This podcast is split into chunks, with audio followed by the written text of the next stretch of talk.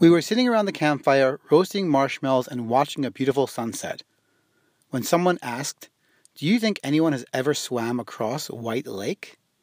No, I said, it's way too big. A lively discussion ensued until my wife Etty casually remarked, I can do it. I know you are a lifeguard, I said, but that's a really wide lake. I don't think it's possible. No, really, she said. I can do it. So, first thing in the morning, we set out on our adventure. The kids and I in the kayak and Etty swimming next to us. At one point, we passed our fisherman, who said to us, If you're the support boat, you have some catching up to do.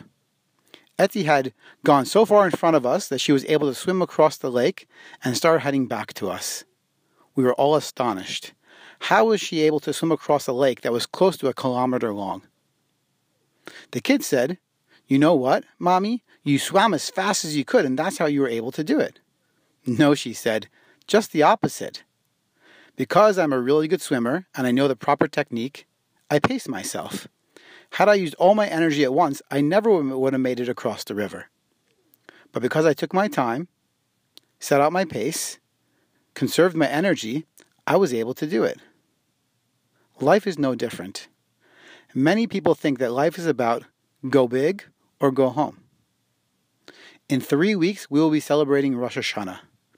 Many people mistakenly think that if they walk into shul, they will have a burst of inspiration that will carry them throughout the entire year. But Rosh Hashanah is not about go big or go home. It's like swimming across the lake. It's about pacing yourself so that you can achieve a spiritual closeness to God. We have three weeks now in the month of Elul where we can prepare ourselves. Pick a mitzvah, any mitzvah that you enjoy, whether it's giving tzedakah, saying Tehillim, praying, or doing good deeds. Do a little bit more each day than you normally would. It's like going to the gym and working with weights.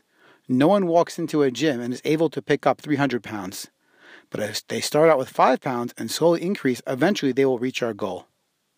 Now is the time when we can take a little time each day to work on ourselves spiritually so that when Rosh Hashanah comes, we are able to greet Hashem, the creator of the world, and say to him and the people we love, wishing you a wonderful Shana Tova, a sweet year, a wonderful year. Wishing you a wonderful Shabbos.